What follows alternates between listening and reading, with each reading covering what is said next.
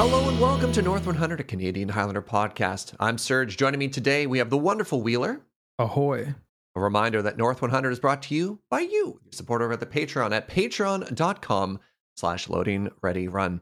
Welcome to part two of our Kamigawa Neon Dynasty set review. Today we're going to be covering black, red, and artifact cards. And very quickly, I want to say a huge thank you for all the tremendous and positive feedback we got in specifically the YouTube's comment section. I'm going to be honest, I don't know if there are comments on the other ways we get this, but uh, didn't realize how long it had been between episodes. And a lot of people had a very nice, warm welcome back. Also, we had asked you for feedback on which cards you think we had missed talking about. And there's one in particular that a lot of people brought up, which is Moon Circuit Hacker. So I'm going to cover that very quickly. And then we're going to go straight to the set review and let Wheeler kick us off with our first black card. Now, if you don't know Moon Circuit Hacker, this is a two mana, two one enchantment creature human ninja for one and a blue.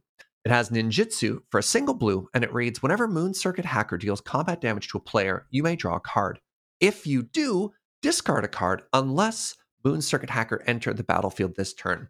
Now, I know this card has been making some waves in Pauper and taking stuff off. I'm actually not particularly high on this card, and my evaluation of ninjutsu is such that in our format in Canadian Highlander, every card is very, very powerful. It's the best cards in you know the history of Magic, and as such, everything you play has to be very, very impactful. And I don't think this card is good enough to make the cut. And I hear what you're saying. You're saying, but Serge, think about an ETB deck. What if you bring back your value creatures? I uh, in my opinion, I think there are cheaper and better ways to do that. And for ninjas to really make a splash, I think they need to be either very, very high impact or they need to be in a pretty niche shell. But maybe Wheeler has a different opinion, and that'll segue very nicely to the first card we're talking about today, which is also a ninja. Wheeler.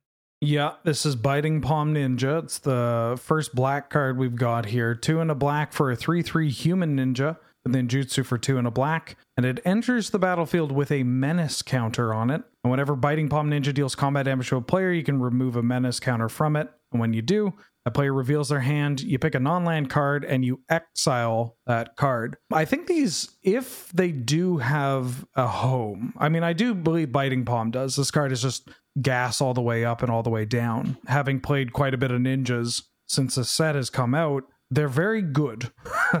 Even if you're not necessarily returning a value creature, but the ones that are heavy hitters, like the Fallen Shinobi or a secret one we'll get to later, are pretty good. And this is kind of in that camp where getting smacked for three and then exiling their best card, exile being huge here, oh, yeah. is great.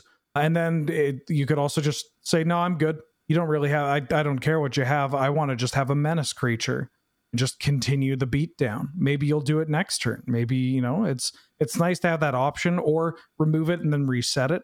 So I think Biting Palm is going to show up in uh, more places than say Moon Circuit Hacker, but one overlap between the two that I think people tend to not really focus on because I mean the word ninja is there is human. I could see oh. both these oh. cards finding a home in the Esper Human stack that has some amount of ETBs that yeah you could rebuy, but honestly, just punching for more damage and getting a champion of the parish trigger or a Thalia's lieutenant trigger is kind of spicy enough, and then you just it replaces itself. You know. I, I, I actually am very curious about this. What are your thoughts on ninjas in Highlander? Because with the exception of, I mean, you mentioned it before, the big old, big old Shinobi, Fallen mm-hmm. Shinobi, is just such an absolute house, and and yep. that got onto my radar because I think Jer brought it up as the best card you're not playing. But other than that, I felt I feel they're still quite clunky. Do you think this set is making them more viable as an archetype, or are they still? Is it the sliver issue where on paper they seem really cool, but realistically every mid range card is just going to outvalue them? I think you actually showcase the biggest issue is that they are treated too much as like a monolith. Mm. Like you have to, if you play one, you have to play them all. Yeah. Or that they have to be in a certain deck in a certain situation. Yeah, yeah, yeah. I've been the uh, Fallen Shinobi and the big green one we'll get to. I spent the last two Highlander events just returning Llanowar elves, huh. returning Qasali Pride mages, and killing people, baleful strixes, you know, they the varying levels of good. But like, I'm not playing a ninja deck. I'm just playing these creatures that, if my opponent doesn't block a creature that they have no business blocking, they're going to get smacked for a bajillion, and I'm going to get a massive value swing. They don't play around combat spells, and they certainly don't play around ninjas. So, hmm and like, like a gilded goose gets them in play. And so, well, I mean, okay, I'm going to be honest with you, Wheeler. If you attack me with your gilded goose, I'm I'm probably going to be like, this guy's up to something. That's the thing is that I think people uh, focus too much on ninjas doing ninja things and being tricky when you just count, just treat it like a questing beast, where it's like, I'm just going to play this idiot, and if you have it, sure, you have it. But I don't think you do. And if you like, if I think you really do, then I can just play around it, Hmm. like at a different time, right? I have options in how I play this. Yeah. But most of the time, it's just like, I'm just going to smack you with a giant truck, like a sledgehammer, and get something immediately out of it. And then also, you know, have the flexibility of rebuying an effect, but getting a blocker, something back on blocks. So they make combat math. Like pseudo vigilance all of a sudden. Yeah, okay. So when I look at this card, like both bitter, biting palm, sorry, and even moon circuit, like I think you sh- don't look at it like it's going to be doing any kind of like like you said Pauper shenanigans where you have multiple copies and ninja the deep hours or whatever. But like just just get back that gilded goose and draw your card and now you have a body or rip their hand apart. I agree with what you've said in that you know we get access to every card in the game every creature in the game and some things are more cute than others but i think you just play the card based on the text that's written on it you know instead of having this big ninjutsu or bounce deck narrative. That's my very convoluted take on this common. yeah. All right. Well, let's talk about a mythic. Uh, next up, we have Blade of the Oni. This is a two mana, three one artifact creature equipment demon for one and a black. It has menace. So for one and a black, you get a menace with three one, but it also has reconfigure, which is a mechanic I love. So for two black black, equipped creature has base power and toughness 5 5, has menace, and is a black demon in addition to its other colors and types. I don't know how long people listening to this have been playing the format or how familiar they are with mono black archetypes, but four mana 5 5 demons in black just has a soft spot in my heart. And I wish I could remember the name of this and this is this is an Alex Steacy classic. The it's a land you pay two black black, sack all your lands to get a five five demons. You mean Tomb of Urami, the Saviors Tomb of, of. Kamigawa All Star? Right? Yeah. This just has Tomb of Urami all over it, and I, I I'll never be able to forget Alex is saying beep beep, vroom, just sack all his lands and go. And the beautiful thing about Blade of the Oni here is there's no downside. This Mhm. demon doesn't do damage to you every turn. you don't lose you don't lose life. It doesn't make you sacrifice anything. So you have a fantastic body already. Like 3-1 for 2 with menace is going to kill people. And then eventually if they make the board big enough that your your 3-1 can't shove damage through, you turn it into a 5-5. This card is excellent. Serge, what if I told you there was a Tomb of Urami that was playable? And that it's that's Blade of the Oni. It's just Blade. This card's it's, it's busted. It's cracked. It's This so, card's ridiculous. Yeah, it's pretty good. Like Yeah. the yeah, yeah. yeah. Great. Cool. Yeah, I sorry, I'm just staring at it and thinking about killing people with it. My god. God God forbid you you play this in a deck with like ignoble hierarch or noble hierarch and you just get exalted triggers and you're smacking for a million and then you put it on your mana dork. Wow. Um onto something a little more reserved, uh, calming, soothing. A giant mythic dragon. Junji, the Midnight Sky. Three black, black for a 5 5 legendary dragon spirit. It has flying and menace because you're never blocking this. And when it dies, you choose one. Each opponent discards two cards and you lose two life. Or sorry, they lose two life. Again, like Blade of the Oni, this is a 2020 black card. They lose the life, not you. So when it dies, each opponent discards two cards and loses two life, or put target non dragon creature card from a graveyard onto the battlefield under your control, and you lose two. And that's from a graveyard. So this is five mana. Well, I just want to play this with recurring nightmare wheeler. yeah, yeah. I just want to loop this card or Right? just kill people with this card Yeah. or it's really like it's just so big and does so much. Wow. This is right in that sweet spot of being both hard castable and happily reanimated. Yeah. Yeah, I uh wow. Yeah, like uh, sorry, again, all these Actually speechless. We've done it. We've finally made Wheeler speechless. He's just staring at these cards and I've just been playing so much Canlander. drooling. uh, well, I mean, the drool's no different from any other day, but Mm. yeah, I, I just I've been playing so much Canlander and just building so many decks that and now I'm like, oh, well, I didn't think about mono black, did I? Hmm. Yeah, this this honks like the good honk. This card's very strong. It's big. It's powerful. It'll kill your opponent. It costs five, but uh, you know it's a five mana mythic dragon. If they don't deal with it, they're dead. Next up, we have The Life of Toshiro Umezawa. This is a two mana saga. Chapters one and two, target creature gets plus two plus two until end of turn. Target creature gets minus one minus one until end of turn, or you gain two life. Uh, any Jitte players out there perhaps familiar with those modes? And the final chapter, exile the saga, return to the battlefield, transformed and under your control as the memory of Toshiro. This is an enchantment creature, human samurai. It's a 2 3 and tap one and pay one life to add a black. Spend this mana only to cast an instant or sorcery spell. And if I remember correctly, this was actually one of the workshop abilities for original Jitte that got cut. Yeah, one of the original abilities was it added black mana. They're like too powerful. Switch it out for something else. Yeah, Jesus.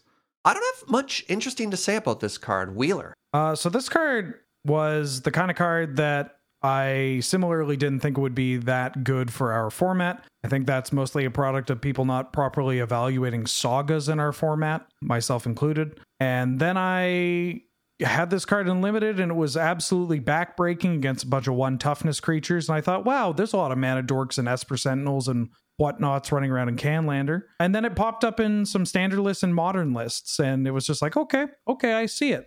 The delay, like the staggering of this ability is huge because it not only does it muck whatever's on the board, but it also just prevents them from further developing or it works with other effects that your deck is likely to have either in black or in other you know black red black green whatever your other color is going to be. And then the flip side is just kind of it's the gravy. You just get this 2 3 honestly i don't really care about that that much. The fact that you get it on delay is kind of nice but i think this card does enough with our format that it's uh, worth taking a shot in black or black x mid range That's so interesting to me because I'm so worried about this card doing nothing. Well Like, so worried about this card doing nothing. Like a 2 3 for 2 on turn 5.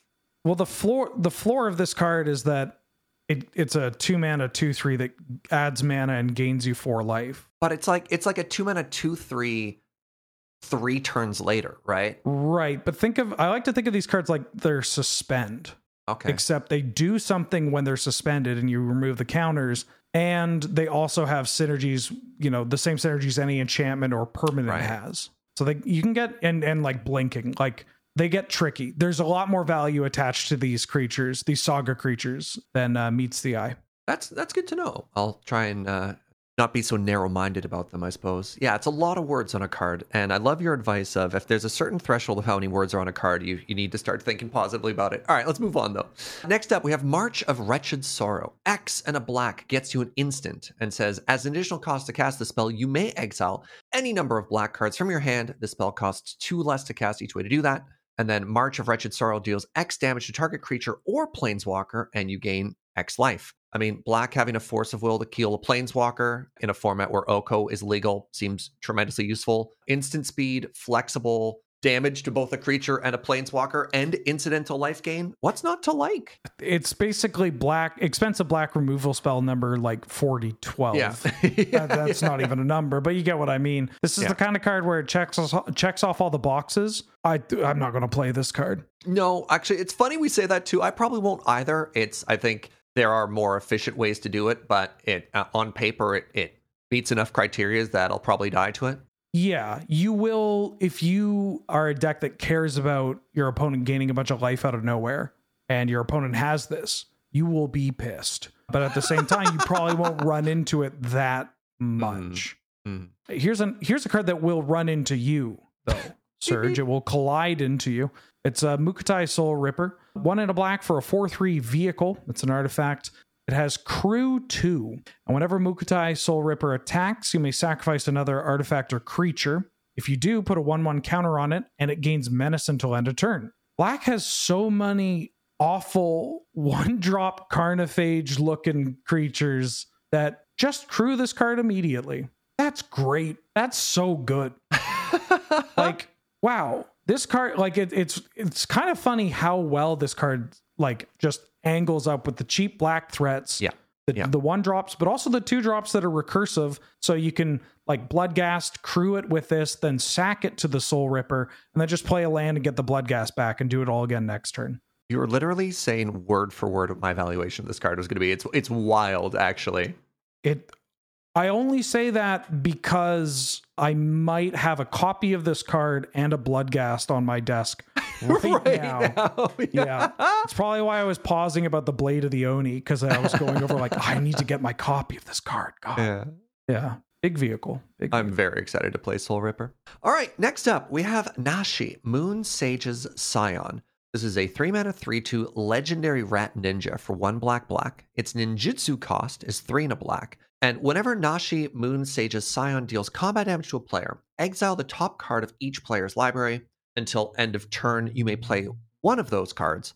If you cast a spell this way, pay life equal to its mana cost rather than paying its mana cost. And this this falls into the category of cards we like to call not Bob. Yep. of of how do you how do you generate card advantage at the cost of your life, which is something that like cheap black aggressive decks have wanted to do for over a decade right now. And in the category of other cards that continue to be not Bob, Nashi is very notably not Bob. I don't know what else to what more to say on that really. It's uh it's pretty expensive. It's a legend which is pretty clunky in our format. It's likely to get bounced back. You might be able to get somebody with the ninja ability, but as we sort of mentioned early, there is a cost associated with that. There's also some upside associated with that. So like give it a try, have fun with it. I don't see myself yeah. playing this anytime soon. Serge, I got- got one word for you, and maybe this Uh-huh. will stop the people furiously commenting about how they have not Bob ideas with it. Shock. yeah, yeah. yeah. Great. It's a lot of mana and a card to return to your hand to get shocked. Yeah. Yeah. Imagine spending four mana just to lose to red. Wow. Well, and and returning a card to your hand and Yeah. returning an unblocked creature Oh. to your hand, right? Yeah. Poor Nashi. Here's a rat ninja that is a little bit better against red. It's Nezumi Prowler. Wow. A one in a black for a 3 1 artifact creature. It's a rat ninja. Has ninjutsu for one in a black. And when it ETBs, target creature you control, which could include itself, gains death touch and lifelink until end of turn. Now, This is just kind of a neat little role player. It's, I think black has a couple of cheap ninjas that are, well, just ones that you're playing because they have more power than cost associated with them. And it makes the classic mono black aggro attacking so much better because you're going to attack with that Bloodgast. Like you'll play your land post combat anyways, and people will just chump. Just be like, okay, I'll block. I guess I'll I'll block this because I don't want to block your three power thing or whatever. You're like, haha, there was a second one. Yep.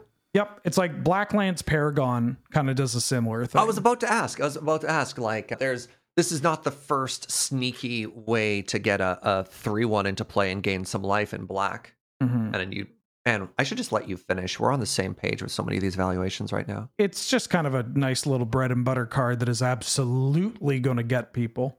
And the three life is uh, nothing to shake at. Next up, Okiba Reckoner Raid. This is a one mana saga for single black. Chapters one and two say each opponent loses one life and you gain one life. And on the third turn, you flip it into the Nezumi Road Captain, which is a 2 2 enchantment creature rat rogue with menace, and vehicles you control have menace. Once again, we have a saga with a lot of words on it. It's a little slower, but for the amount of investment you are putting into this card, which is a slot in your deck and a single black mana, you actually get a fair amount out of this. Yeah. I kind of like it both in a in a deck with vehicles and possibly I don't know I don't know how many vehicles you're playing in your Soul Sisters deck, but like that's a pretty reasonable incidental life gain early on there. This flips a lot quicker than you'd think. Hmm. Like it is uh, again, looking at it like with a uh, suspend kind of Yeah. comparison, is you just pay one, you drain them for two, which is kind of annoying. Yeah, yeah, and yeah. then all of a sudden, boom, a 2 2 with Menace that might have additional synergies for other cards you're going to play in your deck. You know, like your Smuggler's Copter. I just love the way you phrase it. It's like two life drain. You're right. It the perfect word to describe that is annoying. Yeah. I've played a lot of this card. Yeah, I, I bet. If you play this if you play this format in limited, you're just like, yeah, okay, it's Yeah.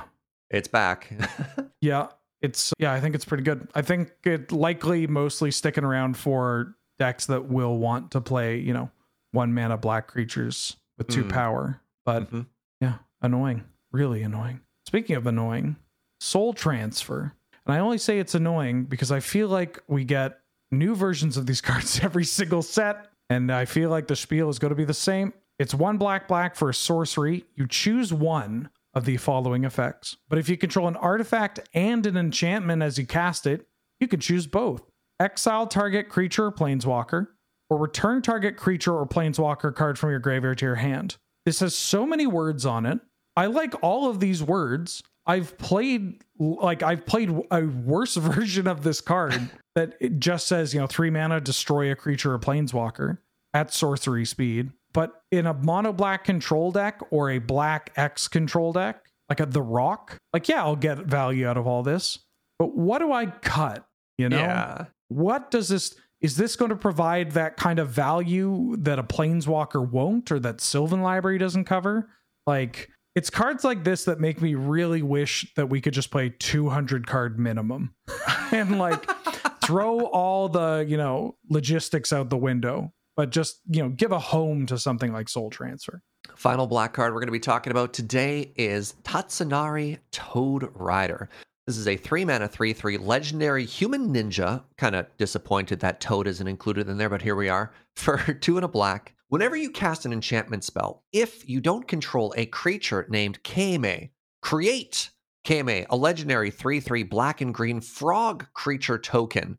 With whenever you cast an enchantment spell, each opponent loses a life and you gain a life. And then one and a green blue hybrid, Tatsunari, and target frog you control can't be blocked this turn except by pl- by creatures with flying or reach.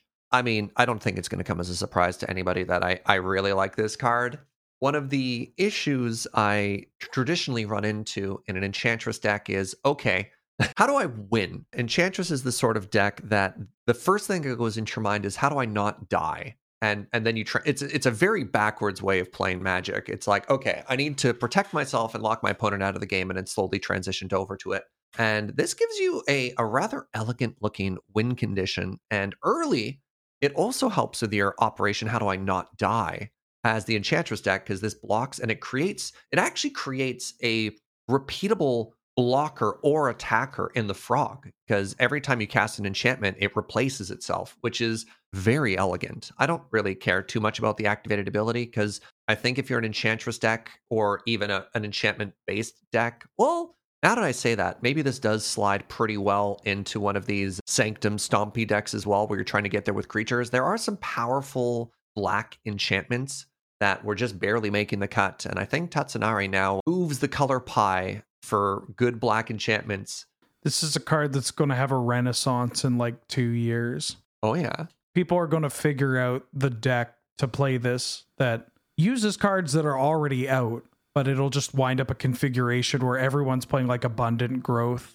And it's uh, the- right now, like, yeah, maybe a Sylvan Library gets it, cheeky Okiba Reckoner Raid. I think Abzan Enchantress or Abzan Sanctum Stompy is in the wheelhouse of ways that are going to kill your opponent pretty fast. Because if you're if you're that Sanctum Stompy deck, the incidental chip damage of every time you bestow also drain is Mhm. going to add up very fast.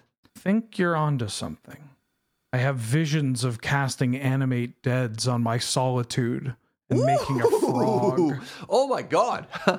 Yeah. Like I don't think your enchantment density even needs to be that high for this No. to be extremely annoying. No, like I mean, yeah, I mean, think about it. Even if you're only playing, as you said, ten or fifteen enchantments, a mhm. three mana, six power pardon yeah. is Gitrog a frog or a Yes. toad? They're all they're all they're, all, frogs, right? It's all frogs all the way down. I mean, I mean, hello. Suddenly making it basically unblockable. You So want to play you're- Frog Enchantress? I look. It would be my worst idea. Ooh. Wheeler. There we go. Oh, I got it. A pattern rector Enchantress deck. We call it Princess and the Frog.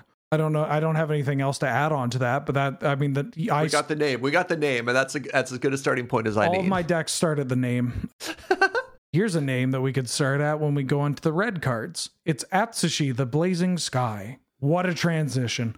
Two red red for a 4 4 legendary dragon spirit that has flying and trample. When Atsushi dies, choose one. Exile the top two cards of your library. Until the end of your next turn, you may play those cards or make three treasure tokens. I mean, yeah, it's a big dragon. God, I want this to have haste though. Yeah. I would trade either of those keywords for haste. A lot of the four drop dragons don't get haste though. And mm. I think I'm okay with it because it makes the five drop dragon that I absolutely will have all that just so much scarier. That's fair. Because then they have to deal with both swinging. Yeah. Just like, boom, here's a dragon, untap glory bringer.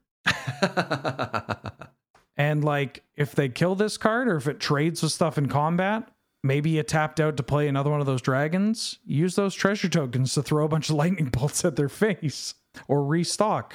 I just think this is another mythic rare with a whole bunch of good abilities and evasion and will probably kill people dead. oh yeah. We've set it up so that I have another Wheeler card here, so I'll read it and I'll throw it to you. We've got the Experimental Synthesizer. This is a single red pip for an artifact. When it enters or leaves the battlefield, exile the top card of your library until your next wait until end of turn. You may play that card and two in a red. Sack it to create a two-two white samurai creature token with vigilance. Activate only as a sorcery. I'm imagining you've got something degenerate that you're going to loop with this, right? Honestly, no. Oh, Yeah. But I mean, it's kind of degenerate. Like, it, it involves like Dragon's Rage Channeler and like, you know, Tarmogoyf and stuff. I would have figured this is just like, is this not an egg? It like it's not quite a card draw, but it's a card draw. I mean, it absolutely is an egg in both the you know the visuals and what it's going to do. The problem is it costs a red mana. So it's really difficult to loop with this without having an additional like lotus or lotus petal anything like that. The exile could be a little awkward, especially if there's some disruption in play and like we just don't need this for eggs but I like it because it adds delirium for my unholy heat. I like it in a rug. I don't know. It's weird to call it a lands mid range deck. I want to play with, with like Uro, Lalia, you know, just real sicko cards. Dragon's Rage Channeler. It's so weird to me that you you name some of the most powerful busted cards in Magic, and you're like, yeah, let me Mhm. get this experimental synthesizer in there with it. I'm like, hold on, timeout. What? Well, what? it draws two cards. It's the the reason I want to play it in that is because it's a non-creature card for a single mana that draws two cards effectively, puts a permanent on the board. How you get that second card can be manipulated by either you deciding to use your turn to make a samurai to get a creature down, or by if you have something where you sack permanents or you blow up permanents, you know? It just draws cards, I think there's there's a lot of that in this set. There's a lot of distractions. Don't pay attention to the katana that's in the egg. pay attention to the card that's now going to get played. All right, now, now since we're talking about eggs really quickly, there was a Mm-hmm. comment on the last video, and I have to know Okay. what is a nut and what what's the difference between an egg and a nut nowadays? Like, Great. I'll I'll run this down very quickly. all right, So eggs are one mana artifacts that will put a card into your hand, typically drawing, but it could also be tutoring or returning, stuff like that. And then there are two mana artifacts that also do this. However, they're not eggs, and a lot of them just draw on ETB. And we have to go back to when this was a theme in Magic. So in Fifth Dawn with Auriok Salvagers. And there was a pre-con called Nuts and Bolts that was built around Trinket Mage and Auriok Salvagers. Huh. And so you have eggs at one, and then we have nuts and bolts. And bolts are always for three unless they're for two. So a bolt is three, egg is one, so it's got to be a nut. fascinating. I had no idea, and I didn't. It. I thought I just didn't know at the time when we recorded, so I was like, whatever, we'll move on with it. But then I saw it in the comments, and I thought to myself, this is an opportunity. You can thank Cameron for canonizing this during the PPR. So Oh, Yeah.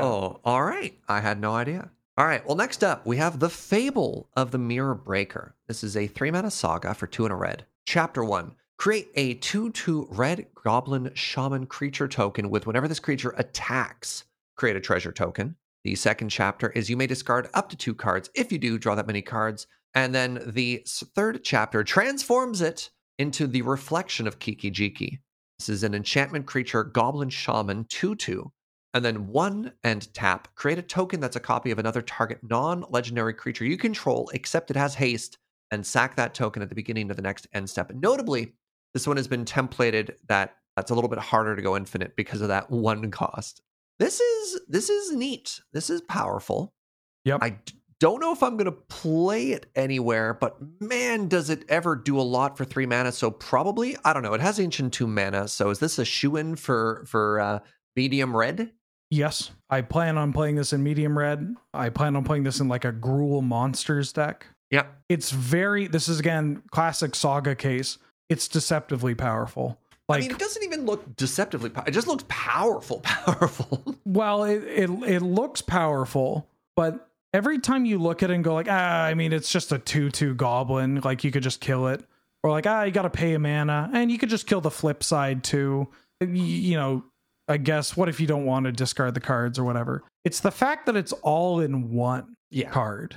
yeah. It's a and value. it- yeah, it's just a lot of value. It's it's it's like Huntmaster value. You know, it just does so much. One important thing to note: the reflection of Kiki Jiki does not have haste, and the way these sagas are templated is the permanent is exiled and then comes back in. So even the turn it flips, it can't activate its ability. So that might get Mhm. people, especially if they're familiar with Kiki Jiki or with some of the transforming werewolves or something like that right now. So that is a strike against it. But again, it it does so much. Yeah, if you untap with it, you win the game. Yeah. Just not by the standard Kiki Resto stuff. yeah, Although Resto Angel with this is still pretty good.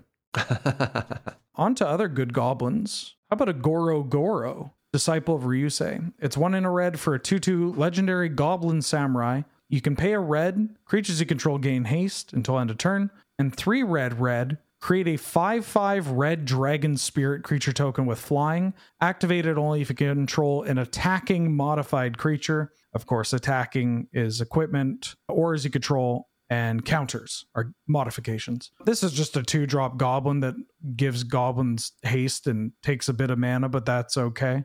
I don't know. It makes a dragon like it's a goblin. Have you seen how bad the cards goblins? I mean, goblins plays good. Like the card quality has gone up. I will say that, and I think that this card is of uh, high enough quality that you will play it in a goblins deck. But you're mostly playing this because it's a goblin that costs two, has two power, can give things haste, and has its cost reduced by Goblin Warchief. And God bless you if you get a dragon. I wonder if this is good enough to cut like Mog Fanatic finally. We, the, how could you say that? How could you say that? I, I, I, I take it back. I, I apologize. oh, at least go for Goblin Arsonist first.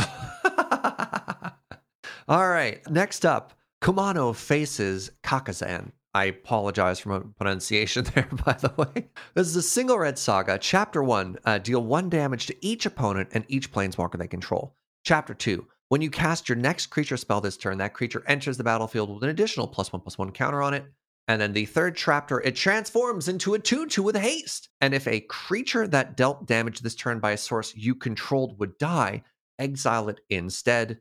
I think this one's a little bit easier to evaluate. uh, I think this lines up very well with what red aggressive decks want to do, which is deal damage turn one, the turn it comes down, make your creature that you play on turn two bigger. And then turn three, the fact that this has haste and gives you sort of incidental haste against kitchen finks or other Mhm. creatures that you would love to get rid of that might recur and come back. This is this is pretty cool and good. Pretty strong. Yeah. Yeah, pretty good. It's a lot of text for one mana. Yeah, a lot. Would you like to? I feel. I feel like you should take this next card. This feels like a you card. What a treat. All right, let's talk about Lizard Blades. This is a two mana, one one artifact creature equipment lizard. What a sentence for one in red. It has double strike.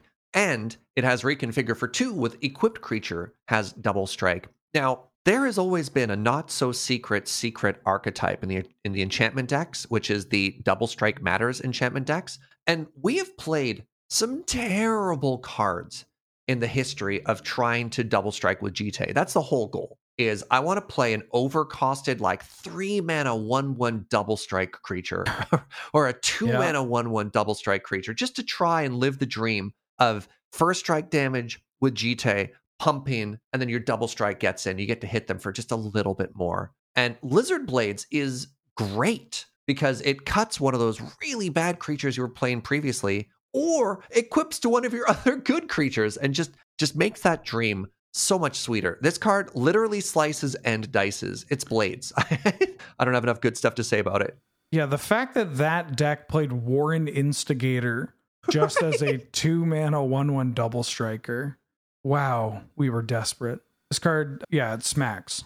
Very good. Here's a card that's a little more deceptive though. March of Reckless Joy. So it's X and a red. It's an instant. As an additional cost to cast a spell, you can exile the red cards, cost two less for each card exiled. Then you exile the top X cards of your library. You can play up to two of those cards until the end of your next turn. I'm pretty down to clown with this card. I think that this card is going to provide uh, a nice little either EOT value for like a blue red deck or just, I mean, I guess other red decks, black red, to just get a bunch of cards. You could either dump your mana in or just play it for like two and just get more selection so that you can multi spell. Cards getting so efficient in these decks that like you can do this reliably to either set up to get some lands to then further multi spell with the cards in your hand or get cheaper stuff so that you can then well just chain a bunch of bolts or shocks. And then there's a whole thing about playing red where like the cla- there's like kind of a joke where like lava spike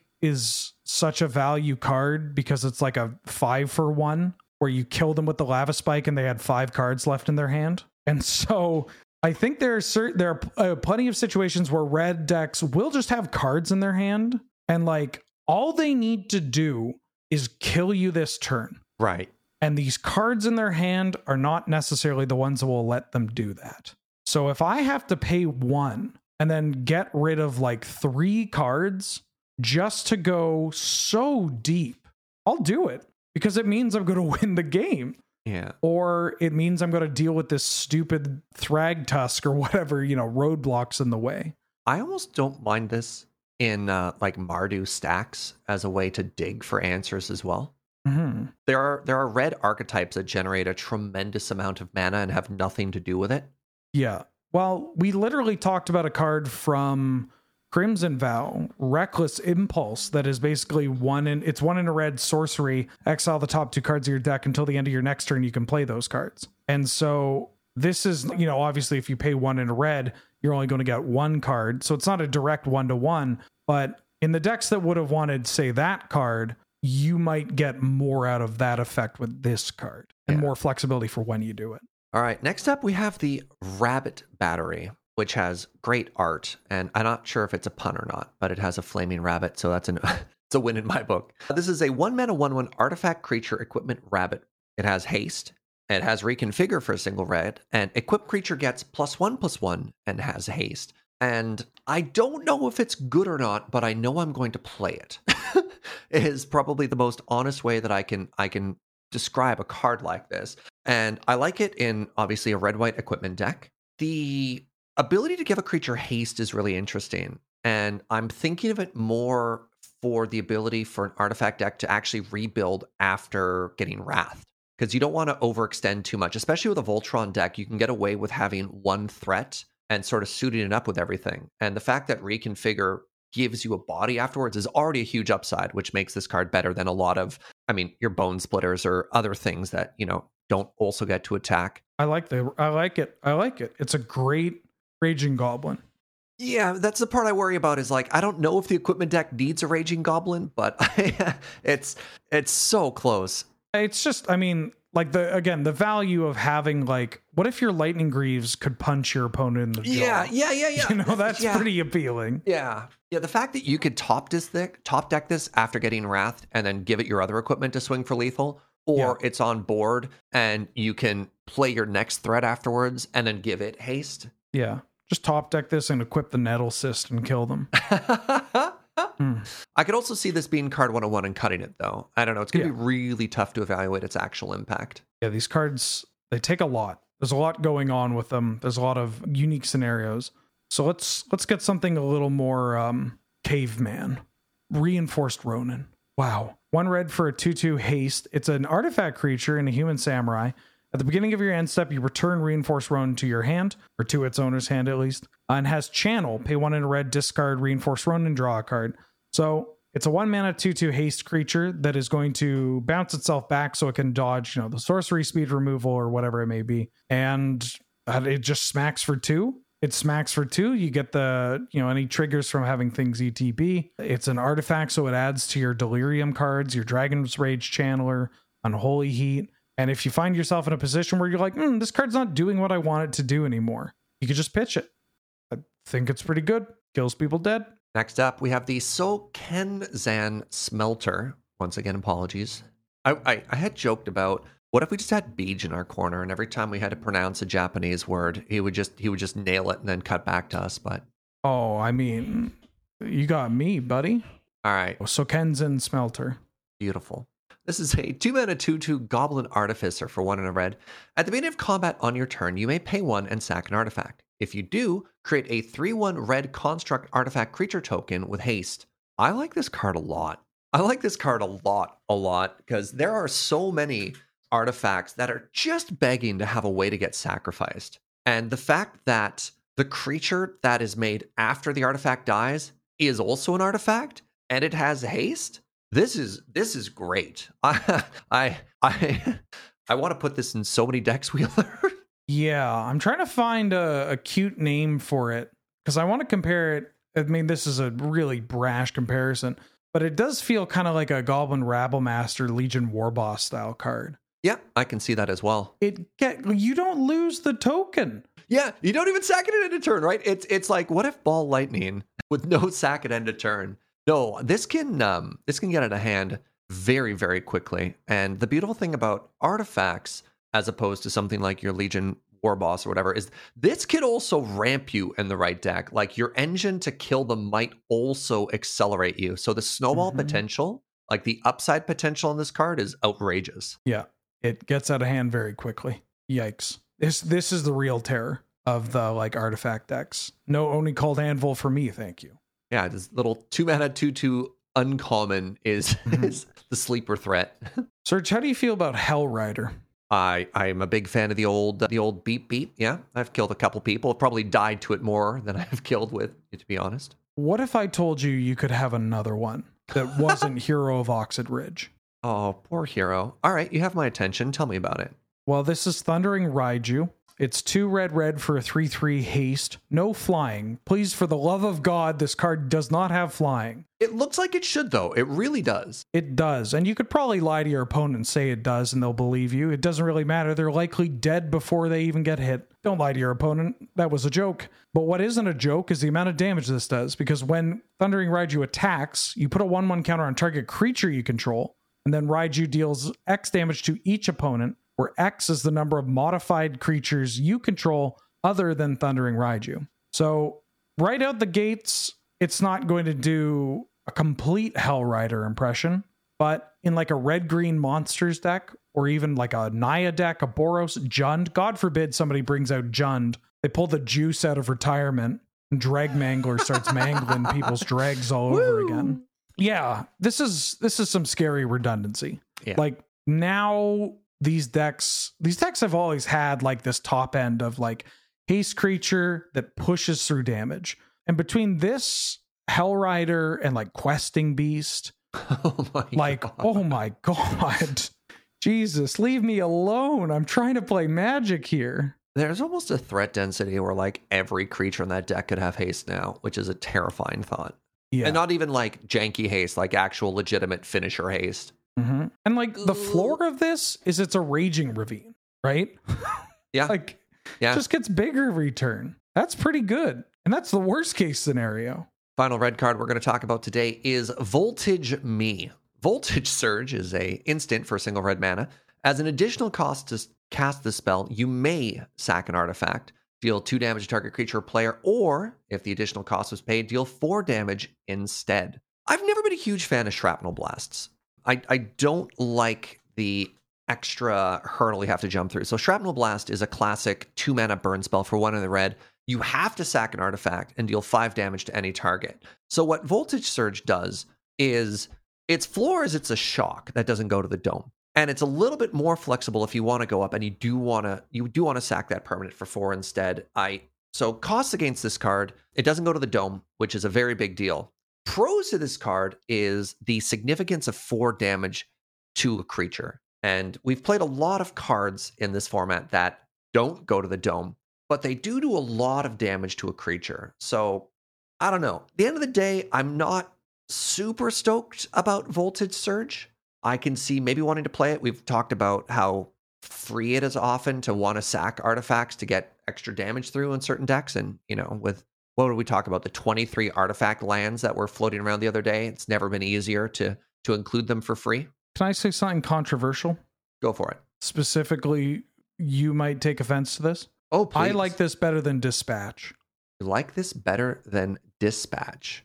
Yes. Dispatch, for those at home or people that haven't played Surgeon Canadian Islander, Am I the only person who plays Dispatch? That can't be right. I may have played it out of respect when I when I brought the Affinity deck to Friday Night Paper. All right, all right. Yeah, so what's Dispatch? It's a one white instant. It says tap target creature, and then Metalcraft exile that creature. And it's appealing to have the potential of a one mana swords to plowshares that Yeah. you know quite often will just be that. The thing is, when it isn't that, it's just completely unplayable.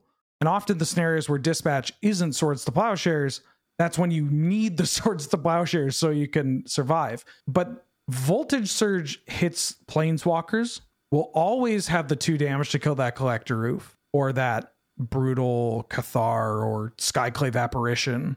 Uh, and then can always just go up to four to get rid of the Brimaz, and maybe you sack that samurai egg to get the extra value, or you get delirium going because you put you know an arcbound worker in the graveyard and also move those counters over. I I, I like this card. I like this card, and again, I think this is one that is probably. I mean, it, I want it to age well because I think we're going to see more and more decks playing like oops incidental artifacts. But he, but that said, I mean, we're probably going to get things that outclass it by the time we hit critical oops incidental artifacts. But I like this card. I like it quite a bit. Maybe my rose tinted glasses on Dispatch. I mean, is oh god, please don't Yeah. tell me Dispatch is going to be the next Hovermyr where you're like Surge, please. It's it's 2022. It's time to let go. So yeah, I got, I got some bad. I mean, prismatic uh, prismatic ending already kind of just showed up and was like, hey, you play Moxen, right? What are you using that oh. Tree of Tales for? like, you know, it's okay to let go, dude. You can play it in a mono white deck. How about that? My mono white affinity deck. Yeah, okay. Yeah, I feel like a dad saying like we can't have McDonald's, but hey, we got Kraft Dinner at home. How about that? All right, let's let's move to the artifacts. Maybe I'll find joy there. yeah, how about this? Containment construct. 2 mana for a 2/1 artifact creature. It's a construct. Whenever you discard a card, you may exile that card from your graveyard. If you do, you may play that card this turn. Oh boy.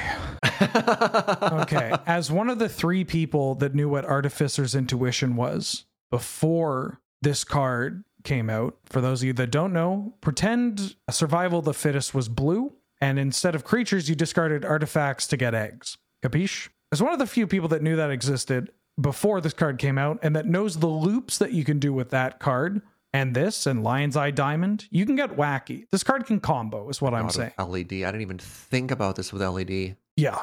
Yeah. I mean, my little my little baby brain was just like looter scooter clap. I mean, uh, well, that's the thing. I mean, maybe that's just fine, right? Like Bomat Courier or Looter Scooter with this, Yeah, that's right? not the worst. But my gigantic, I've wasted my life brain is screaming about Lion's Eye Diamond. And the worst part is, I don't even think I need it. You know, like I, it's. I'm sure there's a there's there's likely a deck out there where this card is popping off and doing something. I don't think it's eggs proper. I think you're a dedicated artifact deck that is maybe using Bomberman stuff and you know welders. But Like, yeah, this card, look, if you own a Lion's Eye Diamond, you're going to want this. You already know you want this. If not, don't worry about it. I just want to try it in workshop decks. Like the density of creatures that are playable that you can cast off of just a workshop in your starting Mhm. hand, not great. I mean, that's why I played Hovermyr for so long, right? Just for just for that all-in potential. And there's enough incidental discard. We, we talked about Looter Scooter and Bomat Courier, and I'm sure some other ones show up that I might even try this not in combo. Yeah. Yeah, I mean, you'll you'll get value from it. And even if it's just like one or two cards, like often that's enough to justify it. I mean, we play terrible cards that cantrip, right? Like, Yeah. love it. All right, uh, let's talk about a very easy win. We got Eater of Virtue, one mana legendary artifact equipment. Whenever equipped creature dies, exile it. Equipped creature gets plus two plus O and equips for one. And then it also says, as long as the card exiled with Eater of Virtue has flying, equipped creature has flying. The same is true for First Strike, Double Strike, Death Touch, Haste, Hexproof, Indestructible, Lifelink, Menace, Protection, Reach, Trample, and Vigilance. Yeah, this is this is Bonesplitter 2. It does have some interesting applications though of there are a lot of decks that have built-in redundancy that also like Bonesplitter. So for example alex's classic black mold which is a green black deck that would love another Bonesplitter but probably doesn't love the fact that the creatures that die get exiled because that deck has a lot of built-in redundancy to it. And the redundancy from that is the fact that its threats are going to keep coming back. So I don't think this deck is this card is an auto include, but if you're an aggressive deck and you don't care about getting your permanents back, and in fact you'd like your Bonesplitter to just grow and get stronger the more of your creatures die, play this card. That's uh, I think that's a pretty easy win on that one. The nice thing about this card is that the creatures getting exiled is a triggered ability. It's not a replacement effect. So if you're playing this in your workshop weenie deck, you still get all of the, you know, like modular triggers or just for instance, triggers off of like the card Iron Apprentice, one mana, zero zero artifact creature, it's a construct. ETBs with a one one counter. When it dies, if it had counters on it, you can put those counters on target creature you control. What a segue. That was yeah. I my neighbors are clapping for me. so like, I feel like that. I mean, this is just uh, the coolest little Arcbound worker you've ever met. It is honestly my favorite. It's just a little cutie patootie and is better. Although if minus one minus one counters were put on it, it is not a May, which is kind of hilarious. That's okay. I don't think anyone's cast a Black Sun Zenith in the past decade. Oh man, I miss Black Sun, but fair. Yeah, God, what an era, huh? But yeah, like if you play this kind of card, which you will, with Eater of Virtue, which you are likely going to play them in the same deck, uh, you still get all the goodies, at least, you know, the important ones up front. So both pretty good role players and good redundancy options. All right. We have to talk th- about this card. I, I think the comment sections would ride if we didn't talk about this card. It's the Mechtitan Core. This is a two mana vehicle. Uh, The vehicle has a 2 4. It crews for two. So you're like, all right, sure, whatever. But this activated ability five mana, exile the core and four other artifact creatures and or vehicles that you control and create Mechtitan, a legendary 1010 construct artifact creature token with flying, vigilance, trample, lifelink, and haste. That's all colors. And when that token leaves the battlefield, return all cards exiled with Mechtitan core, except for the core, to the battlefield tapped under their owner's control. Is this good? I don't know. Is it cool as hell? Oh, absolutely. And I know I have to try and make this happen on stream. I feel like I'm legally obligated to make this try and happen on stream. I think the only thing that makes this absolutely worth trying is the fact that if you put it together and you get blown out, you at least get the pieces back. Yeah. If you lost everything, I would say this is absolutely unplayable, but I'm going to try. See, it's interesting. The the thing that I don't think it's that ridiculous. It's definitely win more. Yeah, it's But- doable, which is the worst part, right? Yeah. if it was it- so many hoops that it was just a hoop dream, I'd be like, okay, I could put this down and not have to talk about it. But it's so achievable, Wheeler. It's definitely goofy. It feels a little unnecessary, a bit of a win more. But at the same time, it does something that the decks that could play this and know will play it ultimately don't have. Like the repl- there's not a really good replacement for this kind of thing. And what I'm looking at is, oh, well, does these cards aren't coming back because I'm just sacking like servo tokens or Thopter tokens. Yeah, yeah, yeah, yeah, yeah. Or just a combination of those and you know Winguses and Dinguses. Like I don't think this is that difficult to get going. I think the biggest issue is that you know your Voltron might just collapse because an opponent casts swords to plowshares or whatever. and you're just like, oh. Or Karakas or whatever, right? Yeah. And it's just like, well, I guess that happened. But when it doesn't happen, whoo, damn, that's hard. Yeah. So live your best life, Serge. I believe in you. Thank you. I was going to try to get a good segue. I don't have one. This card is messed up. It's Patchwork uh-huh. Automaton, two mana for a 1 1 artifact creature, and it's a construct. It has Ward 2. Why? Why? You know, right? Like, I, let me get to the part that makes that scary. Because whenever you cast an artifact spell, put a 1 1 counter on Patchwork Automaton. So, you know, Moxen, mm-hmm. uh, Lotus Petal, uh, Urza's Bauble, Mishra's Bauble, any creature, equipment, you know, artifacts, cheap, reliable things that often chain into more things. And then this just ancient tomb mana, Serge. You can't see it, but I'm waving my hands frantically with ancient tomb mana. And it's got Ward 2 this comes down ahead of the curve in a deck that could take advantage of that, and then has the insurance that even if you were playing fair with your mana, your opponent still has to wait. And it gets so big. yeah, it gets out of easy removal range oh. on the turns, the only turns that they have an opportunity to actually kill it, right? Yeah. God. And like the Ward 2 is enough of a thing that when we a lot of artifact removal right is getting sw- shifted over to uh, creature based stuff or yeah. more flexible pieces of removal that can hit all kind of types you know again prismatic ending Kasali Pride Mages, Knight of Autumns that kind of stuff and so like you're never Rex Saging this that's five mana god uh, if you have to green sun Rex Sage for this you you can't like six mana to kill a two drop what turn what universe are you living in? I am so excited for the first time someone cast like Finale of Devastation for a Knight of Autumn. So that's five mana. They target this. That's an additional two, seven mana to blow it up so they don't die. And brother, I got a welding jar. or, or like a Whir of Invention for a welding jar. Or just anything. Just like, oh, sorry, kind of had this. Wheeler, I don't know if my first deck is going to be Bant, Enchantress, or just artifacts. I'm so conflicted. I love so many of the cards that are coming out right now. There's not enough events or time or anything. I'm tilted at how I can't get through these cards quick enough. Yeah, yeah, yeah. Oh my god. There's so much to choose from. This set's phenomenal.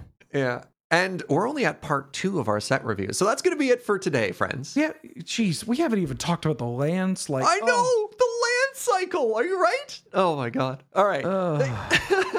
Thank you so much for watching. I hope you had a great time. I hope this was insightful. Or if you think it wasn't and we missed a bunch of cards, let us know in the comments below. We'll be back with part three next week where we'll be covering green cards, gold cards, and land cards. A reminder that this podcast is brought to you by you with your support over the Patreon, patreon.com slash loading ready run. Thank you so much for listening, and we'll see you next time. Bye bye.